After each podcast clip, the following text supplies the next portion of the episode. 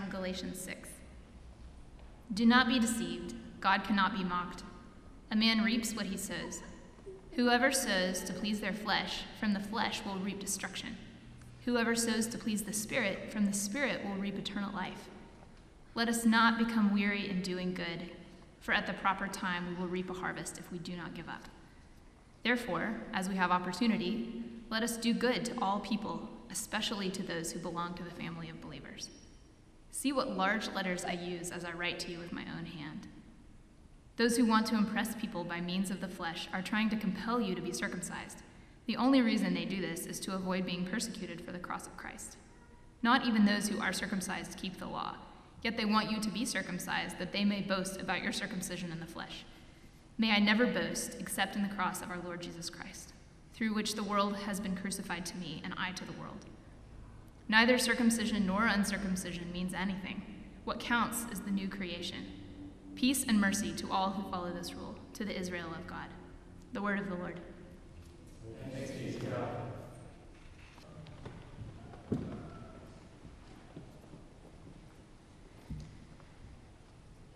May the words of my mouth and the meditations of my heart be acceptable and pleasing in your sight, O Lord, my God and my Redeemer. I had a neighbor growing up who hated zucchini. Mr. Parker was this gruff, warm hearted man. I can still hear the sound of him clearing his throat, sort of echoing across our fields. Uh, he, was a, he was the guy that, you know, he'd only gone to school through eighth grade, but he could fix anything with an engine. And our properties ran along each other for the length of an acre. Mr. Parker would grow this incredible garden every single year. He knew how to get the soil just right, when to water, when to plant, how to fertilize.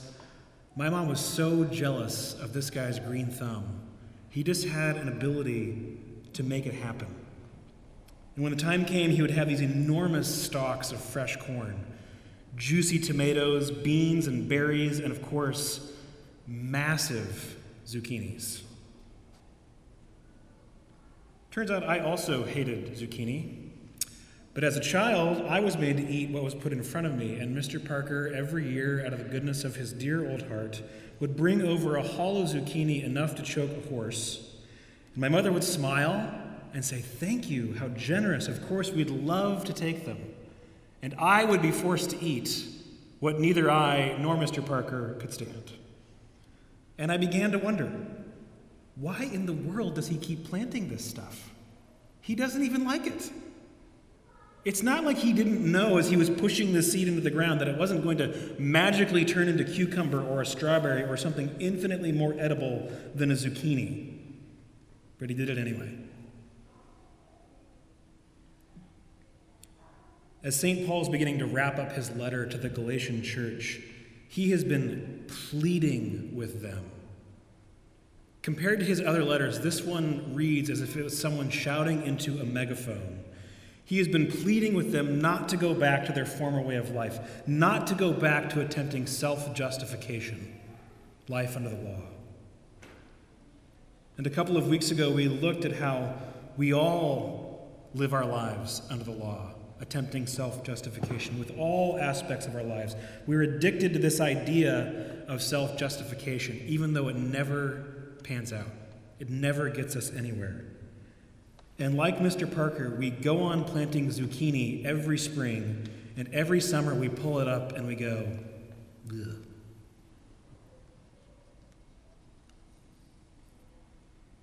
So when St. Paul starts talking about sowing and reaping, we have to start to understand what he's getting at. When he sets up a dichotomy between flesh and spirit, he is not setting up a dichotomy between the physical and the immaterial. It's not about your body and your spirit. No, no, no. When he says flesh, he's talking about self referential living. In chapter 5, just previous to our passage that we read this evening, he explains one side of this, this idea of the flesh. He says, The works of the flesh are obvious fornication and other sexual impurity, hatred and jealousy, discord and factions and dissensions, drunkenness all of these have to do with pleasing ourselves, filling ourselves, taking for ourselves, expressing ourselves, being true to ourselves.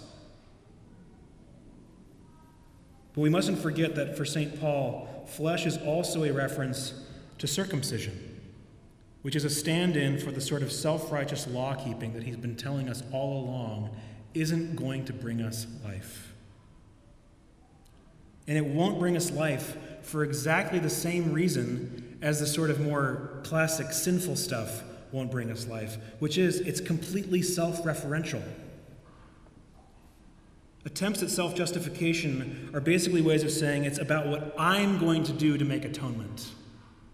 It's about my ability to sacrifice for God, how I'm going to repay my debts and get God to like me.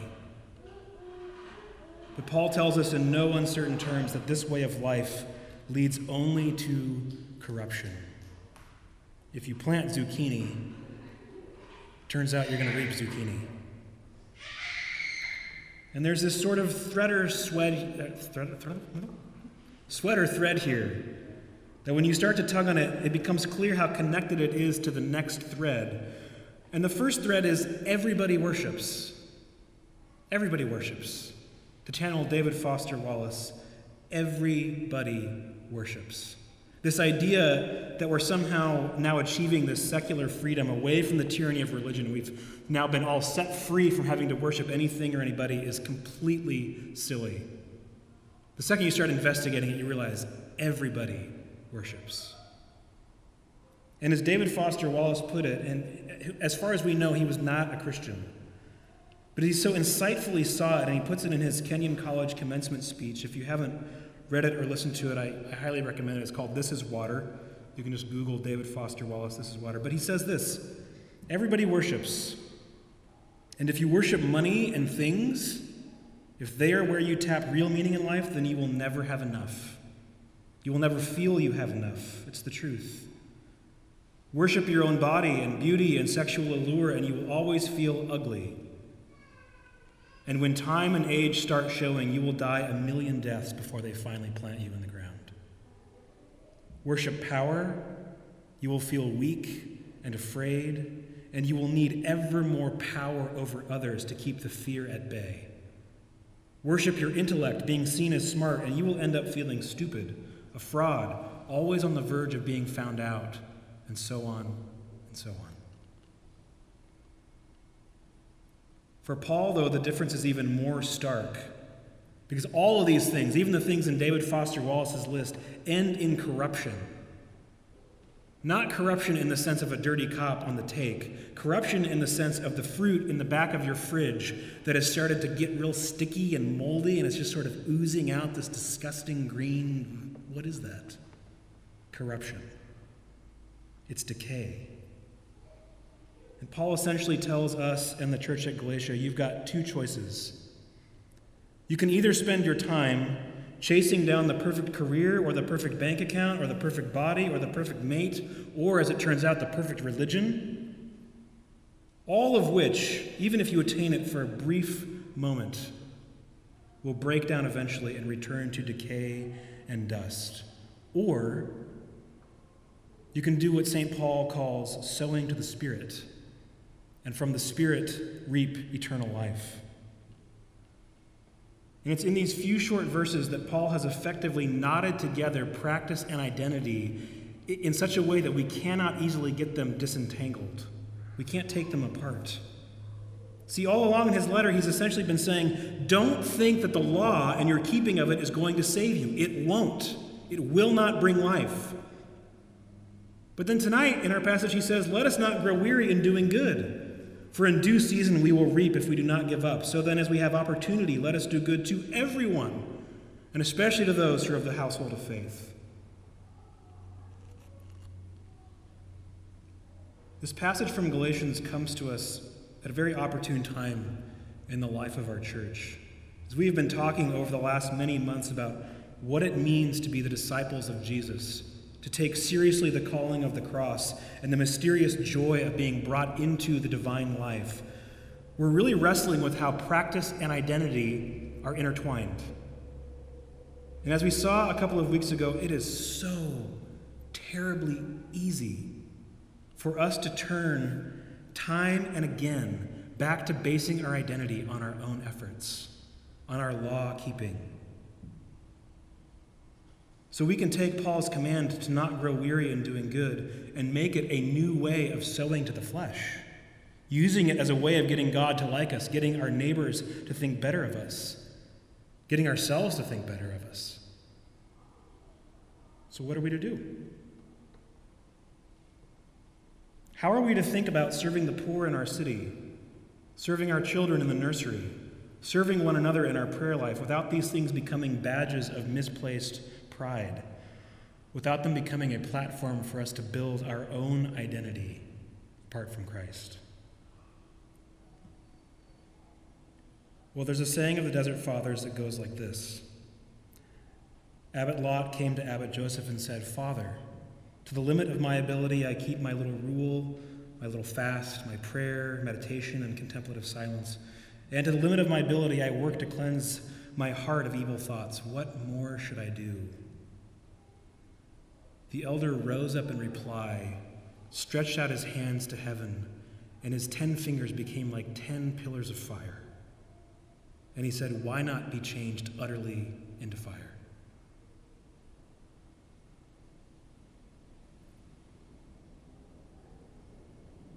in his letter to the Philippians, when Paul envisions himself being challenged by someone asking, Who do you think you are?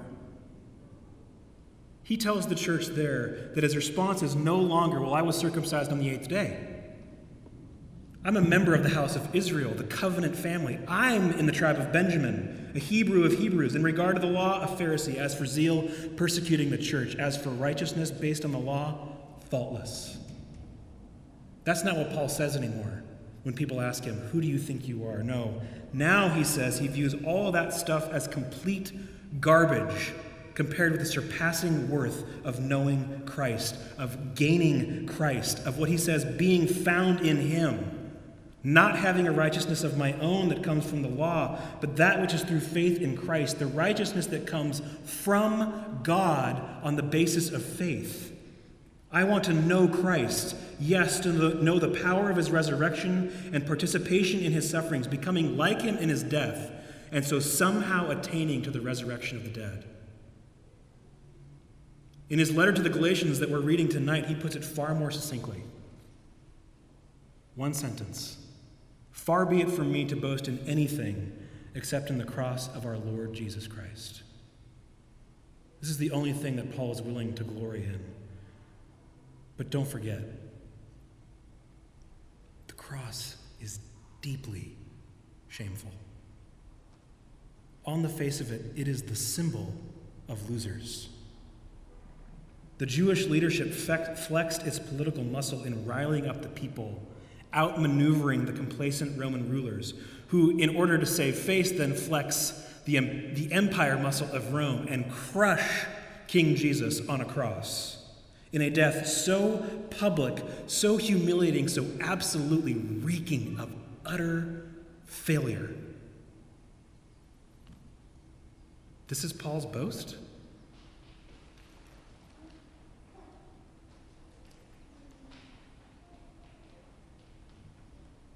And Paul answers the question forming in our minds really? With, oh, yeah. Because through this humiliating death, Christ dies to the world of power and fear and intimidation and self righteousness. And in his resurrection, he defeats death and ushers in a new creation. This new realm where none of the rules of the decaying world apply any longer. None of them. Christ's cross effectively sets up a black hole against which all of the attempts of the world at self justification are dropped into nothingness. And those that pass through death with him are also raised into newness of life. As Paul tells the Corinthians, if anyone is in Christ, he or she is a new creation. You're part of this new world order. The old decaying world order has no claim on you. You no longer have to live according to the pattern of the world, which is desperate to find life and justification on its own terms. If you are in Christ, Paul says, that world has been crucified to you, and you have been crucified to it. The only thing that counts is new creation. In other words, why not be utterly changed into fire? So, tomorrow morning when you wake up and your smartphone and your prayer book are both on your bedside table winking at you, guess what? You don't have to reach for either one of them in an attempt at building an identity for yourself, at self justification. That whole way of doing things has been crucified to you, and you have been crucified to it. The only thing that counts is new creation. So why not be utterly changed into fire? Or maybe on Tuesday evening when the cool people, and you all know who they are, you all have a group that you aspire to. Whether it's the coworkers who are going to work longer hours and really make something of themselves, or it's the moms at the park who look like they're doing a photo shoot and someone professionally did their makeup just now and their kids are wearing clothes that just popped off a J. Crew catalog page. They're totally unruffled. Or maybe it's the group at the bar who drove here in the exact car you've always wanted and are wearing the clothes that you didn't even know were cool, but they obviously are. And they're laughing and having a good time. They have all these things that you don't. Guess what? You don't have to try to be someone that they want you to be. You just don't. You don't have to try to get their acceptance because you have been accepted by the King of the universe. And in your baptism, that whole way of getting in with the in crowd has been crucified to you. And you have been crucified to it. You're free from it. The only thing that counts is new creation. So why not be utterly changed into fire?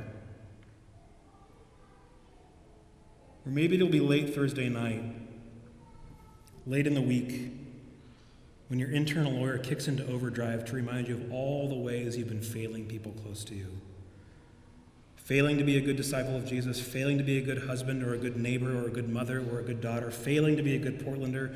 And when the anxiety starts to set in that your marriage isn't as great as you thought it was going to be, or that marriage maybe isn't going to happen for you like you thought it was going to, and your whole inconsistency as a parent is going to somehow wreck your kids for life, or that your parents are never really going to understand you or be proud of you. If you have been brought through the waters of baptism, then you have been crucified with Christ. And all of those things, those old ways of living, have been crucified to you, and you have been crucified to it. All that counts is new creation, and you are a new creation. So why not be utterly changed into fire? Can you imagine if the dialogue in your brain that's constantly telling you that you have to do X, Y, Z to get your parents to love you, or ABC to stay on the right side of the law, just vanished? Can you imagine if that was gone? I mean, can you just right now just close your eyes and picture what it must feel like in your brain and your heart and your stomach to actually be free of all of that? Can you imagine being brought into Christ's crucifixion in such a way that the world and all its demands hit the back of this cross and shatters into nothingness, and you are brought into new creation? resurrected into new life that doesn't see corruption.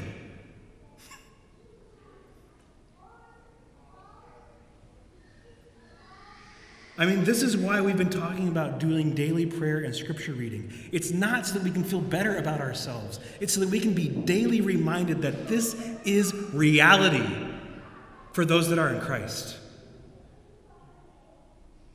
What would it be like to really live that way, to really know it? to embrace it, to take out the sunshine and the watering can every day and just soak in it. Turns out Paul tells us. It's a few verses before our reading for the evening. But he tells us that when we farm to the Spirit, by recalling the beauty of the gospel and being dead to the world's demands, then there's fruit of the Spirit. And the fruit of the Spirit is love. And when you soak in the water and love of Jesus, you can love anybody. You can even love the guy that cut you off in traffic on the way here. And the fruit of the Spirit is joy. So when you soak in the truth, that the triune God, Father, Son, and Holy Spirit, when they think about you, He smiles.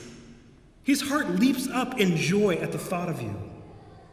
And when you soak in that, then in a moment like last week, when you take a bite of that salmon that Janelle Rispler made, your first thought isn't, boy, I bet my family's really disappointed that I can't cook this good. No, your first thought is just, wow, this is amazing. Joy. And the fruit of the Spirit is peace.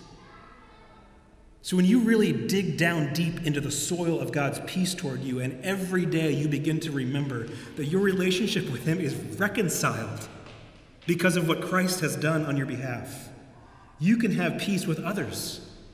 You can even have peace with yourself. Anxiety, gone. It can finally vanish. The fruit of the Spirit, Paul tells us, is patience, kindness, goodness. When you feel the warmth of God's joyful smile upon you, knowing how patient He has been with you over the years, how kind He has acted towards you, how His goodness is limitless toward you, and He invites you into it, you'll find patience and kindness and goodness just welling up from inside you. The fruit of the Spirit is faithfulness, gentleness, self control. And when you sink daily your roots deep into the truth that God keeps his promises, that way back when he promised our ancestors that he would one day bring one who would crush the head of the serpent and reverse the curse throughout the entire universe, that he is faithful to his promises, that Christ, God the Son, came as a lamb to the slaughter in gentleness. That as a sheep before his shearers was silent, he did not cry out self controlled. That for the joy set before him, life in his kingdom with you is the joy set before him. He endured the cross, faithfulness. When you really feed on those things, you will be like a tree planted by streams of water, yielding the fruit of the Spirit in season, whose leaf does not wither, but blossoms unto eternal life. Or, as Abbot Joseph might have put it, you will have been utterly changed into fire.